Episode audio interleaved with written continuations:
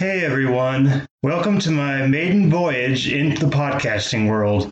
Yes, this is the first episode of Music is My Radar. I'm Dan Hogue, a big time music geek. I just love listening to it, reading about it, talking about it. And so this is kind of a good format for me to express my thoughts. Uh, it was either this or blogging, and I kind of used to do a music review website way back when I was in college. I think it's still out there on like Geo Cities or whatever it's called. That's how long ago it was. Back in the Geo Cities world.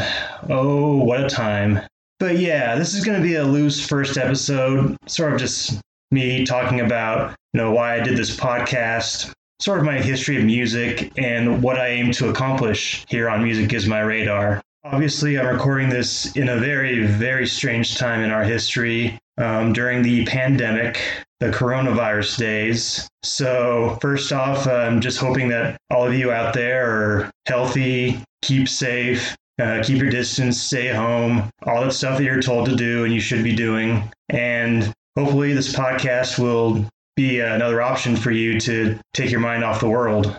The big impetus, if you will, of starting this podcast was ever since I was 14 or 15 years old, actually, even before that, I've been making weekly top 10 charts of songs I like that week. I've always been kind of a chart nut, whether it be Billboard Top 100 or what's going on in the UK or maybe even Australia. It's just uh, something I've always been interested in. I find some pretty good gems that don't ever sniff the charts here in America, but we're big in Britain or elsewhere. I've always always had a lot of music going on at a given time, and I just like the idea of just okay, here's number one at this moment. Here's how it moved, and it's all just been for my benefit for record keeping. Um, I officially started doing a top 10 in 1999. I've been doing a couple like number ones since mid 1997, but I've only recorded like the number ones and some top fives, but not a whole lot.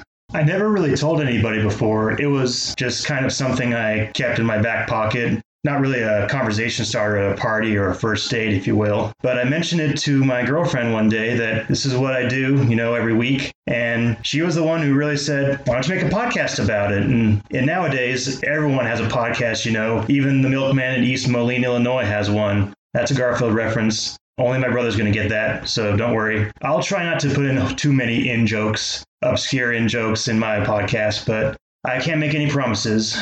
So I think I'll be doing that sometime next month.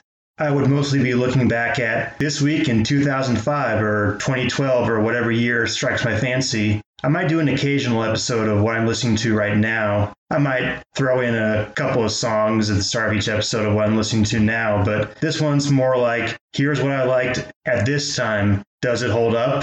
Did I rank it too low, too high, and stuff like that? But a good starting point is that thing you might have seen on Facebook or Instagram kicking around the 30 day song challenge. I didn't find out about this until early in March of this year. By that time, it was too late for me to get started. I want to honor it the correct way start on the first of the month and keep going from there. I figured this would be a good way to start out the podcast. If I'm really ambitious, do one episode a day, sort of bite sized episodes compared to what these top 10 chart episodes are going to be like. I might also do episodes like top five of my favorite songs from a given artist, or even other formats. And there might be guests down the line, maybe my girlfriend or a good friend of mine who runs his own blog, in my. Check it out, live music reviews also new music reviews since obviously there's not a lot of live music going on. But he updates it pretty regularly. He also has his picks for favorite songs by an artist or just new releases from 20 years ago this month. So actually it's not too far off from what i'm trying to do. Only he's writing his down and i'm talking it out.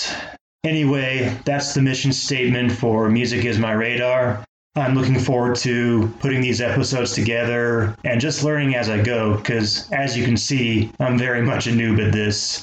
So, thank you for listening to this first episode of Music is My Radar. And I will end this episode with a song that's recently come back to my conscience. It's called Someday We'll Be Together by Diana Ross and the Supremes. It sort of has a sordid history to it if you know about the Supremes' rise and how Diana Ross was thrust into the spotlight by Berry Gordy at Motown. But this song feels weirdly timely with all of us social distancing and quarantining. Some of us are far away from friends and family or just can't see them.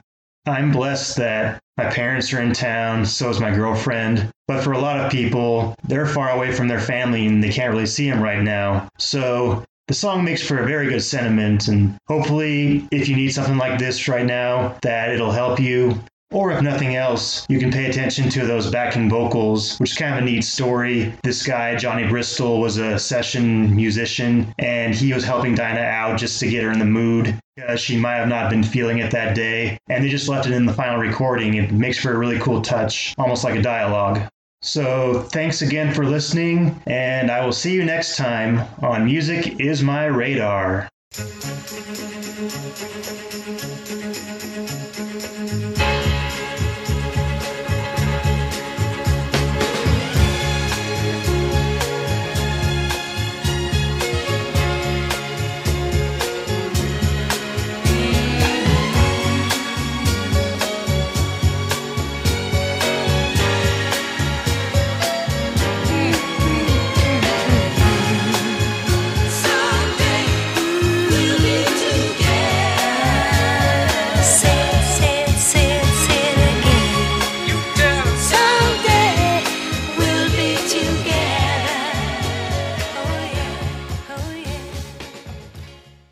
Is My Radar is a podcast centered around music commentary and reviews. As such, all of the rights of the music samples provided in each episode remain property of their respective copyright holders.